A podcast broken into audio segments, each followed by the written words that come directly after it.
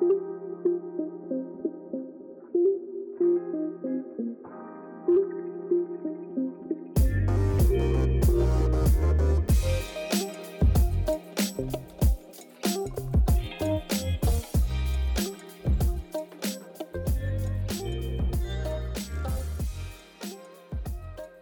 Comencemos por recordar el periodo al que estaremos haciendo referencia, la modernización de la Argentina entre 1880 y 1920. Para ese entonces, Argentina completó su integración al mercado internacional como país productor y exportador de materias primas y alimentos. Fue entonces cuando se alcanzó el mayor crecimiento del PBI de nuestra historia y ello fue posible gracias a la convergencia de varios factores.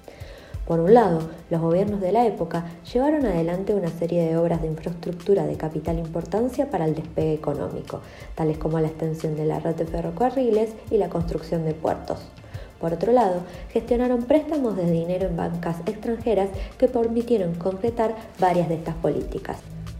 Además, el Estado Nacional desplegó campañas militares contra la población originaria, cuyo resultado fue la anexión de enormes extensiones de tierra que se volcaban a la producción y a la captura y relocalización geográfica y social de grandes contingentes indígenas, incorporados como mano de obra en diferentes actividades productivas en el servicio doméstico y el ejército.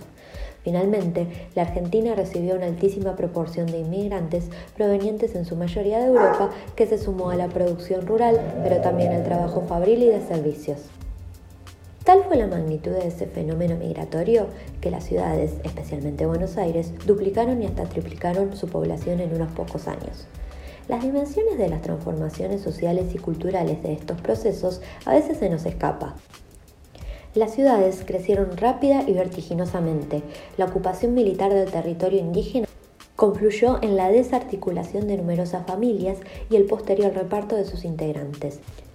Los inmigrantes se fueron acoplando en las viviendas de otros llegados antes que ellos. Los conventillos se volvieron una forma de habitación corriente entre los más pobres. Las personas trabajaban muchas horas, a veces más de 12, en las tareas que consiguieran, sin leyes protectoras y con escasos salarios. En ese marco, no era extraño que niños y niñas participaran del mercado de trabajo para solventar entre todos los gastos diarios a la par de mujeres y varones adultos la preocupación del Estado por la población infantil debe comprenderse a la luz de estas inusitadas transformaciones sucedidas en todas las arenas de lo social. En relación a los niños indígenas, sabemos que si los militares involucrados en las campañas fueron los primeros en tomar contacto con ellos, rápidamente otros actores sociales con vínculos muy estrechos con el gobierno se ocuparon de gestionar a esa población capturada. La sociedad criolla demandó niños y niñas, especialmente de entre 6 y 12 años, que fueron repartidos para criarlos como sirvientes. Así, los cantares folclóricos de la región de Cuyo tematizan esta forma de circulación de niños indígenas capturados en las campañas al desierto. Cuando vas tierra adentro, yo te cargo un niñecito, que no sea un indio, quiero uno chiquito. Cecilia Ashimandi ha investigado el rol de la Sociedad de Beneficencia, una institución creada por Bernardino Rivadavia en 1823 y compuesta por mujeres de la élite porteña, cuyo objetivo era ocuparse de la asistencia filantrópica de mujeres y niños pobres. Esta sociedad fue quien estuvo a cargo de la distribución de las poblaciones indígenas capturadas en las guerras de conquista de fines del siglo XIX. Las mujeres de la Beneficencia operaron distribuyendo indígenas entre familias radicadas en la ciudad de Buenos Aires o zonas aledañas, para que sirvieran como domésticas a cambio del compromiso de sus receptores de educarlas como cristianas, alimentarlas y vestirlas. Se trataba de un proceso de civilización de las poblaciones originarias que implicaron la desarticulación de sus comunidades, el desarraigo y el desmembramiento familiar, la negación de su identidad cultural y de su historia y el desplazamiento físico y la colocación laboral en un contexto de trabajo forzados. Otras experiencias infantiles de las campañas militares de la época terminaron con niñas haciendo de conejillos de indias de los científicos de la época, como el caso de Damiana Crigi. En los ámbitos urbanos, los médicos higienistas que formaban parte de los elencos gubernamentales vieron con preocupación la elevada mortalidad infantil.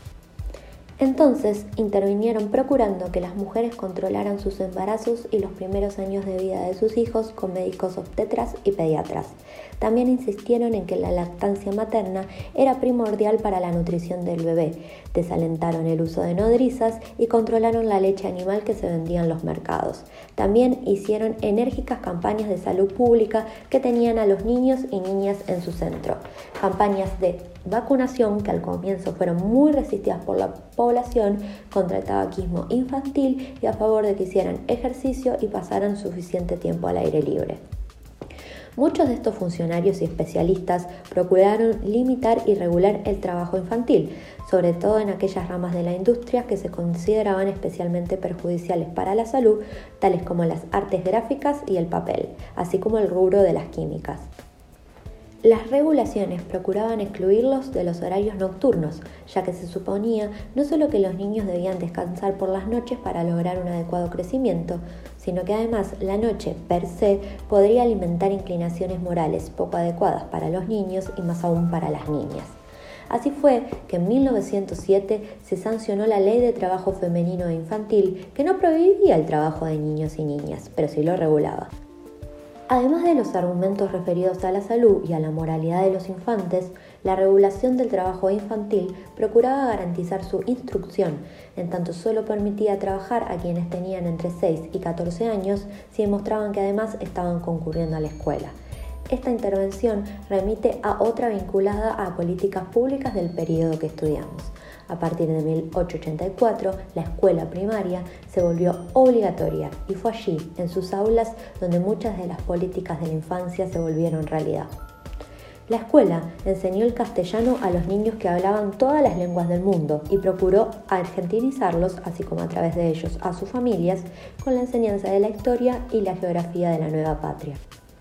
La liturgia patriótica, que también incluía el himno, la escarapela, la bandera y las fiestas nacionales, estuvo acompañada de la enseñanza de las formas correctas de hablar, de pensar, de sentir, con el explícito propósito de homogenizar culturalmente a los alumnos. En su cruzada fin a la promoción de un nuevo patrón de civilidad, la escuela también participó de campañas de vacunación, presionó a las familias para que inscribieran a sus hijos en el registro civil y legalizaran las uniones de hecho, combinó a los padres a apoyar la autoridad del maestro, o más frecuentemente de la maestra,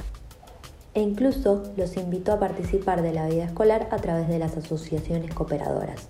Delineada como un importante vehículo de socialización de los futuros ciudadanos, la institución escolar enseñó a niños y niñas las formas correctas del comportamiento ante el mundo adulto, maestro o maestra, padres y madres, patrón. Los entrenó en la puntualidad y el aseo, instruyó sobre la importancia de las prácticas de la higiene e insistió con el aprendizaje de las formas de respeto sacarse el sombrero al ingresar, esperar a que el adulto a cargo otorgara la palabra para hablar, sentarse a la mesa luego de que lo hicieran los mayores, entre otras prácticas que suponían conocer y respetar las jerarquías sociales. En suma, la escuela se entronizó desde finales del siglo XIX como el ámbito natural para el desarrollo de niños y niñas y además se constituyó en un dispositivo clave en el proceso de delimitación del universo infantil que tendía a diferenciarse cada vez más nítidamente del mundo de los adultos. Pese a la vocación universalista de la escuela pública, definida a instancias de su carácter laico, gratuito y obligatorio que alcanzaba a niños y a niñas de entre 6 y 14 años, lo cierto es que muchos de ellos quedaron fuera de sus aulas o, más frecuentemente, pasaban por ellas apenas una temporada sin llegar a completar todo el ciclo escolar. A veces, porque la extrema pobreza de sus familias los alejaba de la escuela para llevarlos a desempeñar algún oficio, otras porque sus padres, aún pudiendo costear la educación de sus hijos, entendieron que sería más útil que aprendiese un oficio. En otros casos, porque los niños y jovencitos, acostumbrados a la libertad de la calle y más entusiasmados con las aventuras en pandilla que con los aprendizajes formales, elegían hacerse la rabona y salir en grupo a recorrer la ciudad. Así, a fines del siglo XIX, hubo un esfuerzo deliberado para apartar a los niños y jóvenes del espacio público, que también fue parte del proceso social de delimitación del universo infantil. Se trata de un proceso de segregación que opera en dos sentidos. A la vez que comenzaba a desarrollarse la idea de una naturaleza infantil que diferenciaba esencialmente a niños de adultos, ese proceso se desdoblaba al interior del universo de la infancia para distinguir a niños de menores. A la par que se avanzaba en la homologación del niño con el escolar, se construían discursos que advertían sobre la peligrosidad de la calle y sobre ella se cinceló la noción de la infancia abandonada y delincuente. En todo ese proceso, la policía fue un agente central, pero no exclusivo. Filántropos y damas de caridad, defensores de menores y jueces, médicos y funcionarios de gobierno, pedagogos y criminólogos coincidían en un diagnóstico de las infancias de los sectores populares que indicaba que esa libertad excesiva, esa falta de vigilancia adulta, su vagar por las calles, eran prácticas de sociabilidad que conducían al delito y a la degradación moral.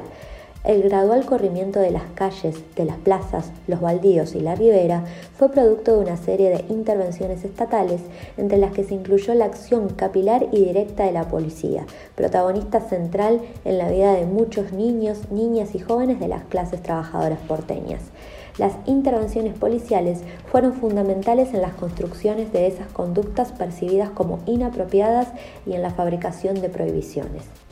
Esto se tradujo en un rosario de contravenciones específicas sobre la niñez que la policía de la capital codificó desde la década de 1890, donde se conjugaron los esfuerzos civilizatorios y ordenadores de esa vertiginosa y saturada ciudad de Buenos Aires, más que la represión del delito en sí misma. Esta infancia pobre, callejera y trabajadora fue la que estuvo en la mira de varias agencias del Estado.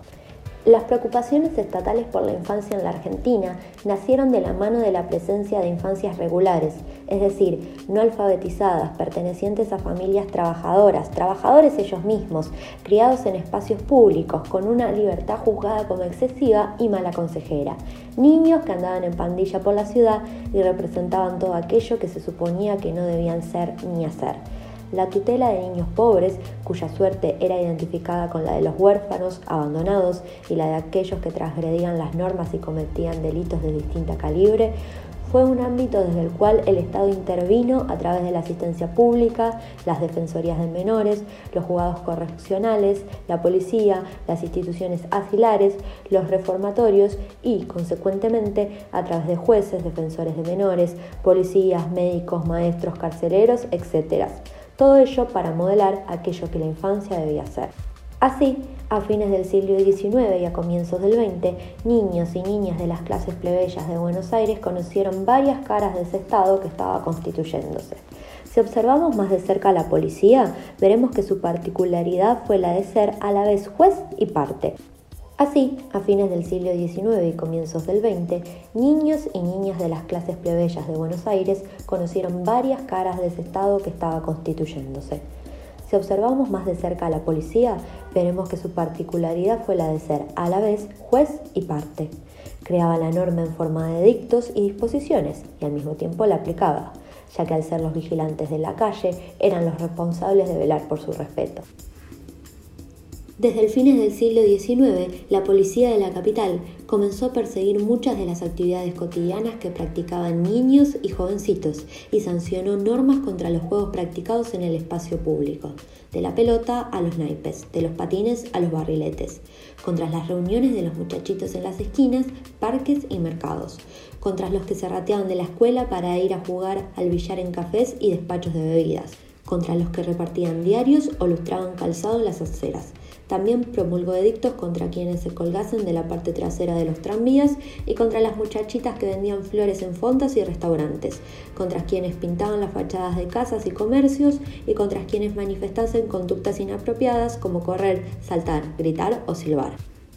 La calle era escenario cotidiano de la sociabilidad infantil, de juegos y reyertas, de esparcimiento y desmanes. Estas intervenciones de la policía, tendientes a controlar las más variadas actividades infantiles en la ciudad, desde los juegos hasta los usos del transporte público, estaban orientadas por un esfuerzo ordenador del caos urbano, de una sociedad dinámica y en plena ebullición.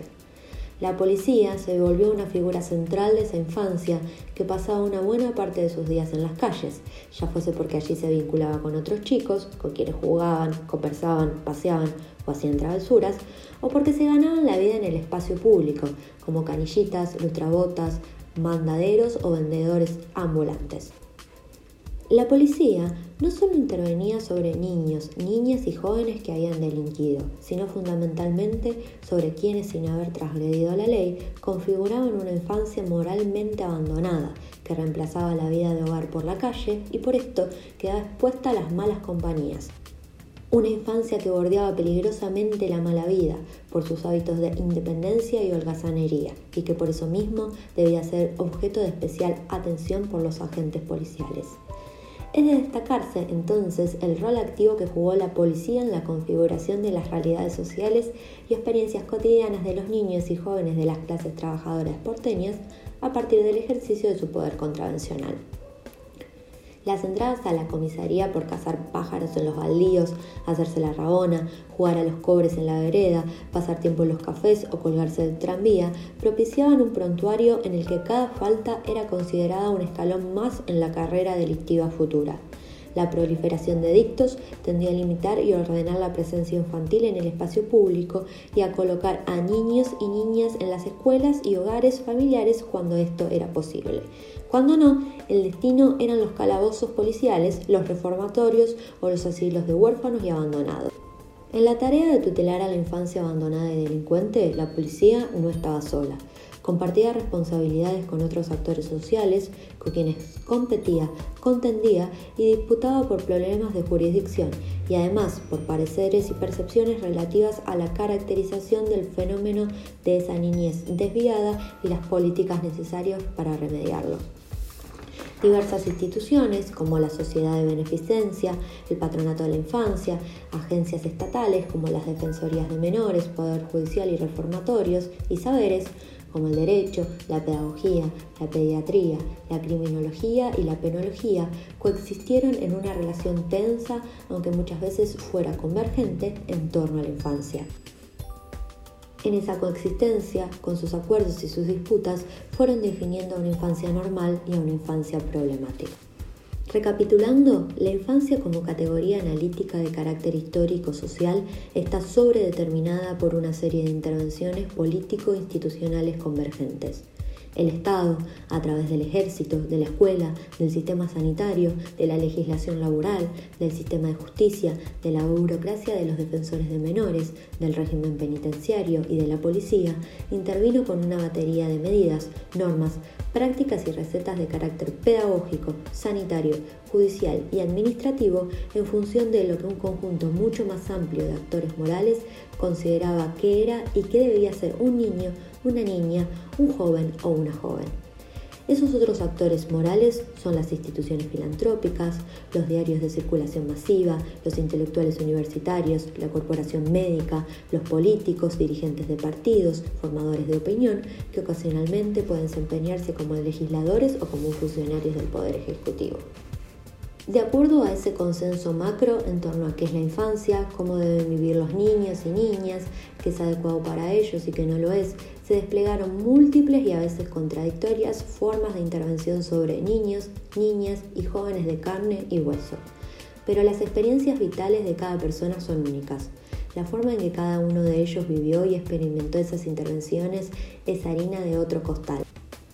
Esas políticas a nivel macro como la decisión de la escolarización obligatoria, gratuita y laica, las medidas sanitarias que inocularon con vacunas a toda la población infantil y tendieron a la medicalización de la infancia, la regulación de la participación infantil en el mercado de trabajo y la criminalización de las prácticas habituales entre niños, niñas y jóvenes de la ciudad, moldearon cierto marco en el que sus vidas se desarrollaron, pero la forma en que cada uno de ellos vivenció esas intervenciones y qué hizo con ellas nos permiten pensar las experiencias de la infancia como algo distinto de categorías analíticas generales. De esta manera, la infancia como categoría de análisis y la infancia como experiencia vital son dos dimensiones de los estudios sobre la infancia que deben ser pensadas en términos dialécticos.